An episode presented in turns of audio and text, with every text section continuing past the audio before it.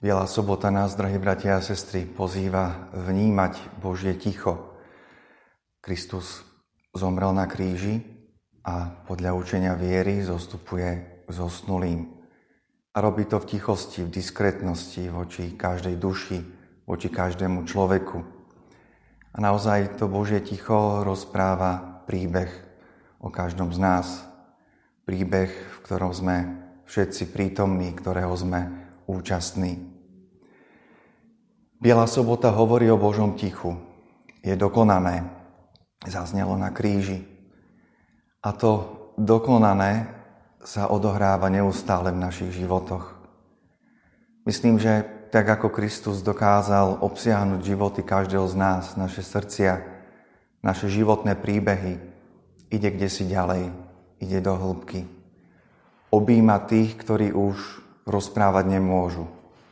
Keď človek zomrie, nemôže vydať žiadne slovo. Hovorí možno za ňo jeho životný príbeh. Ale tu prichádza Kristus, ktorý za človeka hovorí pred svojim Otcom. A hovorí to v láske, v milosrdenstve, v prijatí. Otče, ja som položil život za tohto človeka. Isté, každý z nás prežívame v živote rôzne chvíle ticha. Nechajme preto to Božie ticho vstúpiť do nášho vlastného života. Ono je veľavravné, má svoj obsah a pritom veľmi diskrétne.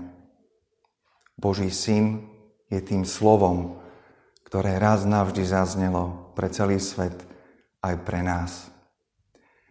A myslím, že to semiačko, ktoré Boh zasial v smrti svojho syna, ktoré muselo odumrieť, ďalej rastie a Biela sobota je naozaj takým predelom medzi Veľkým piatkom a nedeľou z mŕtvych vstania, kde to semienko, ktoré umiera, sa rodí pre nový život.